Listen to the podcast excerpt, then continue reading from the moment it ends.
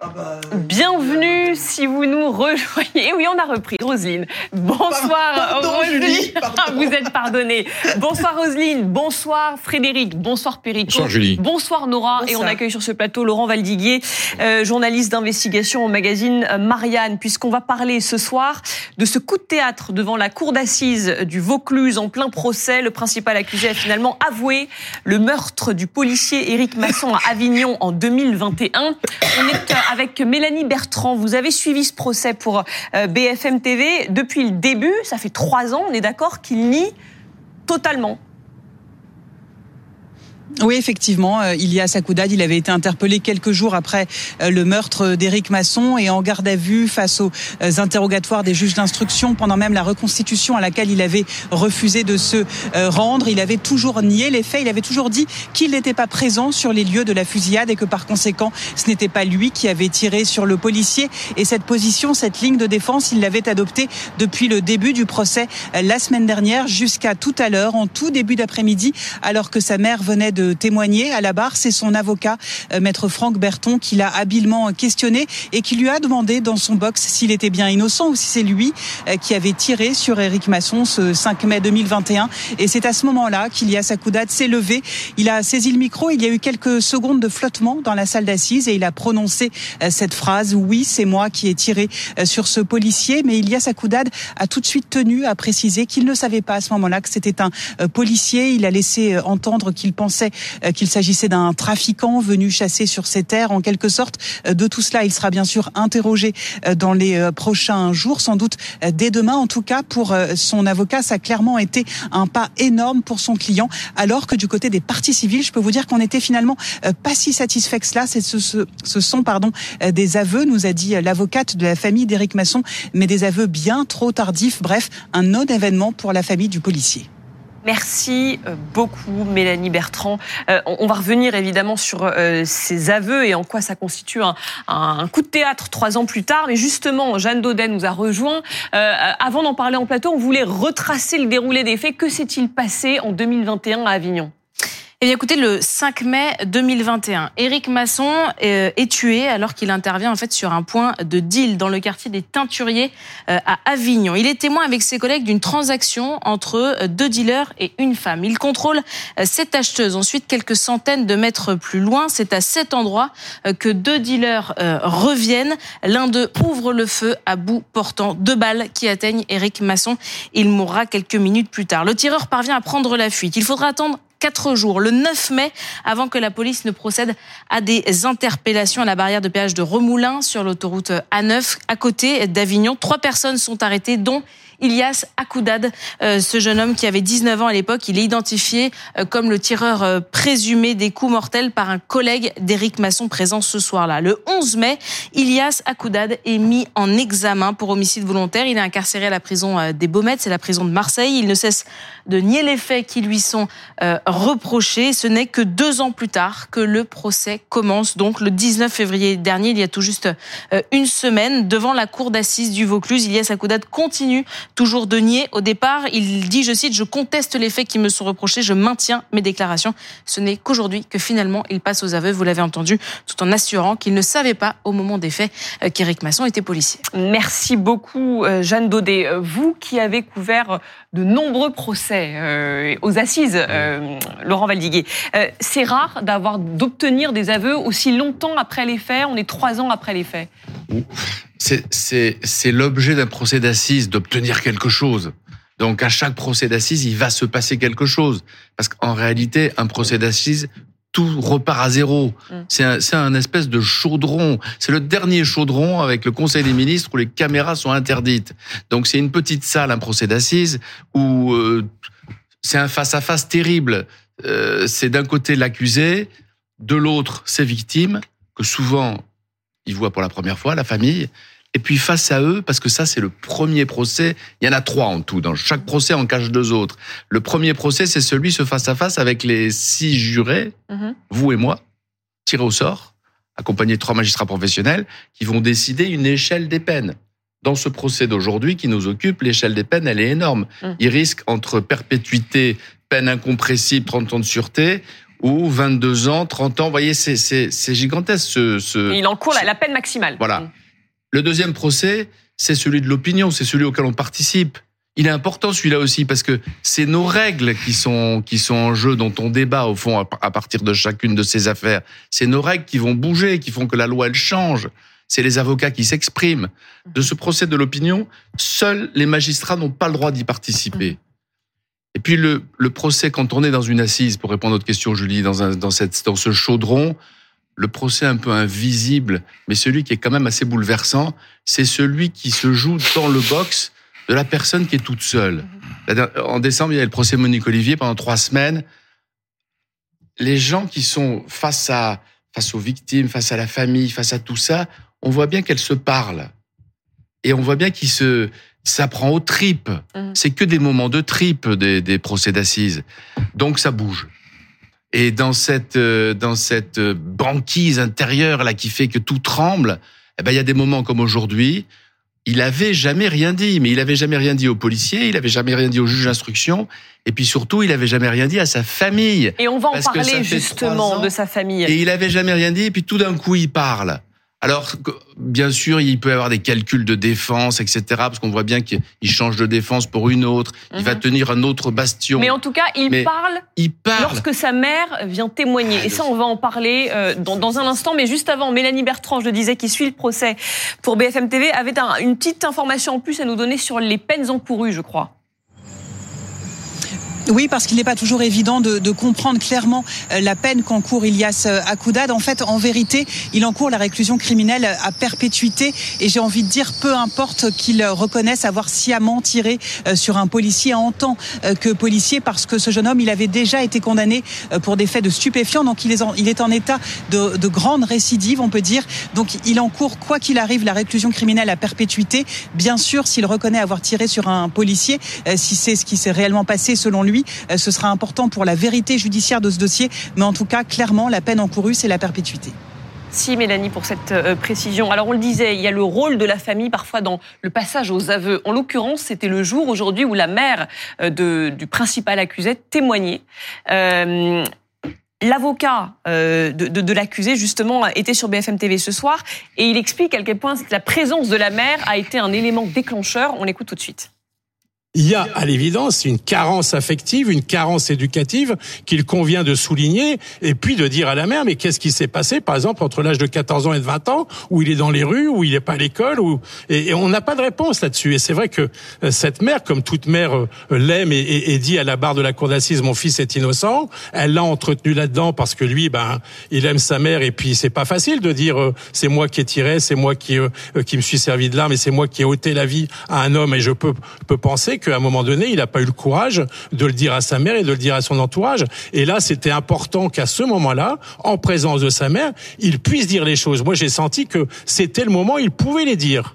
Et que c'était à ce moment-là et peut-être pas un autre. Et c'est son avocat, donc, Maître Berton, qui l'a Oui. poussé à dire la vérité. Alors, Maître Berton, il est avocat depuis 1989. C'est un ténor du barreau, c'est un spécialiste des assises. Il a ce sens. euh, c'est un ami de Dupont-Moretti. Dupont-Moretti, il était comme ça aussi dans un. C'est un Lillois aussi. C'est un Lillois. Oui, non, mais c'est vrai, mais c'est vrai qu'ils se connaissent bien. hein. Le, le procès d'Outreau. Ouais. Il, il faut sentir les jurés. Parce qu'au fond, eux, ils jouent pour les jurés. Et il faut sentir que la défense, euh, la défense qu'ils avaient, elle était intenable parce que tout l'accuse. Son, son, son autre, l'autre prévenu, son, son complice dans le box, dit que c'est lui. Il y a des, ex- des expertises chimiques qui disent qu'il a tiré ce jour-là. Les policiers l'ont suivi. Tout l'accuse. C'était intenable de, te- de, alors, euh, Qu'est-ce que ça veut dire, Laurent Pardon, je, ben, je, je suis vraiment pas spécialiste, mais ça veut dire que stratégiquement, il fallait qu'il avoue parce que c'est une manière de quoi, de faire glisser les jurés. Non, mais on voit bien qu'ils vont, ils vont, se, ils tenaient le bastion. C'est pas moi. Mm. Ça n'a pas marché devant les policiers, ça n'a pas marché devant les juges d'instruction qui le renvoient. Et manifestement, en tout cas, à Mélanie Bertrand qui suit l'audience et qui est à l'intérieur, ça ne marchait pas dans la salle d'audience. Parce qu'une salle d'audience, c'est des petits grains de sable qui tombent d'un côté de la balance et de l'autre. Mais c'est des petits grains de sable, c'est des petites choses qui font que vous êtes dans cette salle, dans une salle d'assises, vous êtes petit à petit convaincu de la culpabilité qu'il y a les faits et puis il y a l'individu que les gens, que les jurés jugent. Et cet individu, par petit grain de sable, il est sympathique ou pas sympathique. Et là, on voit bien, en tout cas, de ce que disent ceux qui sont dans la salle et ce, que disait Mélanie, de tous ces comptes rendus, on voit bien qu'il n'est pas sympathique. On sent bien qu'il est, et il est pas convaincant à essayer d'expliquer que c'est pas lui. Autrement dit, ce bastion, c'est pas moi qui l'ai tué. Il était apparemment perdu. Donc c'est vrai que euh, là, la défense, elle va se concentrer sur autre chose, sur est-ce qu'il savait qu'il était policier ou pas. Voilà. Alors ça, c'est J'allais y venir. Euh, ça va peut-être euh, changer les choses euh, ou, pas concernant la peine, puisqu'effectivement, il assure, voilà, oui, c'est bien moi qui ai tiré sur le policier, mais je n'ai jamais eu connaissance de la qualité de policier de ce monsieur. Et on va en parler, bien sûr. On est avec Randall Schwerdorfer. Merci d'être avec nous ce soir, avocat pénaliste. Je rappelle que vous êtes l'avocat de Jonathan Daval. Donc, vous avez été, vous aussi, confronté aux, aveux de, de, de votre client. Un mot déjà sur cette affaire-là. Euh, c'est rare comme ça. Je, pose la même question, mais on parle d'un coup de théâtre, nous, ce soir. Euh, euh, voilà. Est-ce que c'est un événement en soi qu'il ait pu avouer comme ça trois ans plus tard? Alors, moi, je n'ai pas défendu Jonathan Daval. Hein. J'ai fait plus de 140 dossiers d'assises, donc je connais. Je l'ai vécu plusieurs fois. C'est pas exceptionnel. C'est rare, mais c'est pas exceptionnel. Je dirais même que parfois il y a des accusés qui sont dans l'incapacité de reconnaître les faits jusqu'à ce qu'ils soient aux assises. Et que ce n'est qu'une fois aux assises et confronté euh, à tous les éléments de preuve accablants qui vont pouvoir évoluer. Euh, ça dépend des accusés, mais c'est quelque chose que les avocats de la défense vivent, euh, pas régulièrement, mais qu'on vit euh, parfois sur certaines affaires. C'est toujours difficile parce qu'il faut s'adapter, mais l'avocat de la défense, et c'est le talent de l'avocat de la défense, et notamment de Franck Berton, c'est de s'adapter jusqu'au bout, y compris à quelques jours du verdict. Mmh. Et, et, donc, c'est Franck Berton qui l'a poussé, qui a mis en place cette stratégie avec lui. comment ça se fait, vous qui avez été confronté à ça à plusieurs reprises? Alors, moi, quand j'ai été confronté, je, je me rappelle, ça a été très critiqué par certains confrères qui pratiquaient pas les cours d'assises. Évidemment, il le dira pas, euh, parce qu'il va pas le dire, c'est le secret professionnel. Mais euh, c'est son avocat. Il est le plus proche de celui qui est accusé, qui est seul. Hein. Quelqu'un le disait dans le box des accusés. Euh, je connais le président Roger Arata de la cour d'assises, c'est quelqu'un de remarquable aussi. J'imagine que les débats sont de très grande qualité euh, et que ce président de cour d'assises laisse aussi travailler l'avocat de la défense et qu'à un moment, euh, Franck Berton, il a des choix à faire. Soit on va dans le mur et on continue de contester, soit à un moment on affronte la réalité. Et affronter la réalité, c'est parfois reconnaître. Et reconnaître, ça permet ensuite de rentrer dans le vrai procès. C'est-à-dire de vraiment analyser les faits, notamment est-ce que c'est un policier, savait que c'était un policier, pas un policier, euh, est-ce qu'il avait l'intention de donner la mort ou pas, et de poser toutes les bonnes questions et de pouvoir réellement plaider pour l'accusé pour essayer de lui obtenir la plus juste peine. Parce que s'il n'avouait pas, c'est ou perpétuité ou rien. Et là, reconnaître. Le pari, est lourd à prendre. Et, reconnaître peut permettre euh, de, de, de, réduire un peu cette, euh, cette peine? Julie, euh, vous avez, euh, je connais Mélanie Bertrand par exemple qui suit le procès. On se parle hein, au procès. Hein. On sait, hein, les journalistes nous disent euh, parfois c'est mort, hein, c'est fini, l'acquittement c'est terminé. on sent aussi le public dans les cours d'assises, on n'est pas autiste. quand on se rend compte qu'à un moment l'acquittement est impossible, il faut faire évoluer sa stratégie de défense. Parce que lorsque vous plaidez l'acquittement sur une affaire comme celle-là, si tout vous accable et que vous ne l'avez pas, vous avez la peine en général maximale. Par contre, quand vous reconnaissez les faits, vous allez pouvoir vous expliquer pourquoi vous avez tiré, dans quelles conditions, Qu'est-ce que vous avez vu Est-ce qu'on a vu le brassard de police Que faisait ce brassard police, par exemple, dans, euh, dans le commissariat de police euh, Est-ce qu'il faisait sombre Pas sombre euh, On peut poser toutes les questions mm. et on peut essayer d'y répondre. Et, et, je vous dirais que la peine, c'est pas euh, perpétuité ou rien après. Ça peut être 28 ans, ça peut être 25 ans, ça peut être 20 ans, ça peut être 18 ans. Euh, et toutes les peines fluctuent. Et dans une cour d'assises comme celle d'Avignon que je connais, les débats sont ouverts. Et là, enfin, Franck Berton va rentrer vraiment dans le vrai procès, c'est-à-dire va permettre de faire en sorte que cette cour d'assises juge non pas simplement que les faits, mais juge la personne, l'auteur des faits, en fonction aussi de ce qu'il est avec la complexité, et notamment la relation avec sa mère. Je reviens à Jonathan Daval parce que c'est quand même l'une des affaires euh, très médiatiques de ces, de ces dernières années. Euh, euh comment s'était euh, déroulé ce processus d'aveu pour Jonathan Daval? Est-ce que c'est vous qui l'aviez poussé? Est-ce que vous avez senti, vous, à un moment donné, un, un basculement? Je vous l'ai dit, c'est couvert par le secret professionnel, ce qui se dit entre nous, mais nous, avocats, c'est notre travail. C'était Jean-Marc Florent qui l'avait très bien dit. Euh, à un moment, l'avocat, il doit être réaliste. Nous, quand on était confrontés à tous les éléments de preuve qui accablaient euh, véritablement Jonathan Daval, à un moment, on s'est dit, il faut qu'on en sorte. Euh, Lorsqu'il a accusé Grégory Gay, puis qu'à la confrontation, il est revenu sur ses accusations, les premiers euh, ravis, c'était Mespatafora et moi parce qu'on ne se voyait pas aller au procès avec quelqu'un qui mentait, on ne se voyait pas aller au procès avec quelqu'un qui contestait sa culpabilité, alors que tout l'accablait, on n'aurait pas pu rentrer dans le procès. Je vais vous dire une chose, si Jonathan Daval avait continué à nier, à son procès, il prenait 30 ans ou perpétuité. La réalité, ça a été 25 ans sans période de sûreté spéciale. Donc moi, je trouve que stratégiquement, ce qu'a fait Franck Berton, au-delà de la stratégie, c'est l'intelligence d'audience, c'est ce qu'il fallait faire. Deuxièmement, euh, c'est sa stratégie après d'avocat de la défense. Il emmène euh, ce, ce, ce, garçon Ilias Akoudad jusqu'au bout du bout dans sa logique de défense. À un moment, il lui dit voilà, on ne peut plus. Et maintenant, on va rentrer dans une autre stratégie de défense. On va reconnaître les faits. Euh, D'abord, ça va te permettre de t'exprimer ton ressenti. T'as causé la mort de quelqu'un, il va falloir en parler. Euh, dans quelles conditions Il va falloir en parler. Et on va pouvoir enfin en parler. Et là, les Et gens vont pouvoir, les jurés de la Cour d'assises vont pouvoir juger cet homme et les faits dans de bien meilleures conditions que s'il avait toujours contesté les faits. Laurent Valdiguier, vous le disiez tout à l'heure, euh, il y a un élément, il dit oui, c'est bien moi, mais je ne savais pas que c'était un policier. Ça, ça peut tout changer? Bah, ça peut changer, euh, oui, bien sûr, les réquisitions notamment, parce que les réquisitions, s'il savait que c'était un policier, il encourt euh, le, la sûreté incompressible, euh, c'est-à-dire de ne pas pouvoir demander de sortie avant 30 ans. Euh, c'est un, c'est un, un facteur aggravant. Puis c'est c'est c'est un, jeune prévenu. Et puis c'est un jeune prévenu, donc. Mais il y a c'est- aussi quelque chose- C'est la perspective de voir le, Voilà. de voir le soleil un jour. Mais au-delà, au-delà de, alors il y a un mot pour désigner un avocat, on utilise le mot conseil aussi. On dit c'est son conseil et il est là pour conseiller son avocat, donc c'est normal qu'il puisse Oui. lui, lui lui lui conseiller une, une stratégie.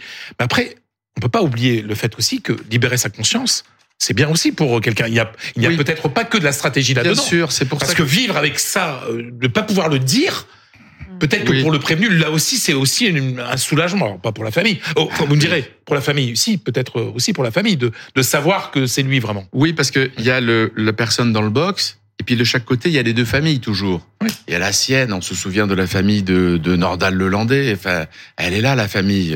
Elle, elle vit dehors, mais elle vit avec tout ça. Mhm. Et puis il y a la famille des victimes qui sont là. C'est un face à face pour la première fois.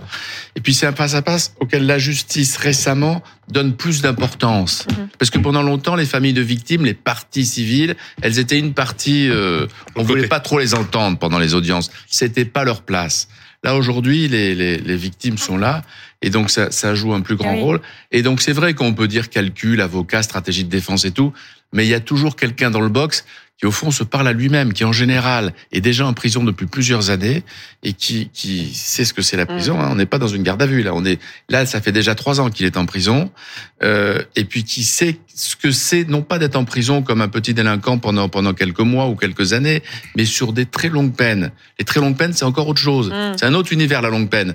Et donc là, c'est vrai que la perspective de passer sa vie entière en prison ou de à partir de 50, 55 ans de pouvoir demander, c'est quand même Ça deux horizons différents. Euh, vous parlez de l'importance des parties civiles, des familles de victimes. Mélanie Bertrand, vous êtes toujours avec nous. Je le rappelle, vous avez suivi ce, ce procès.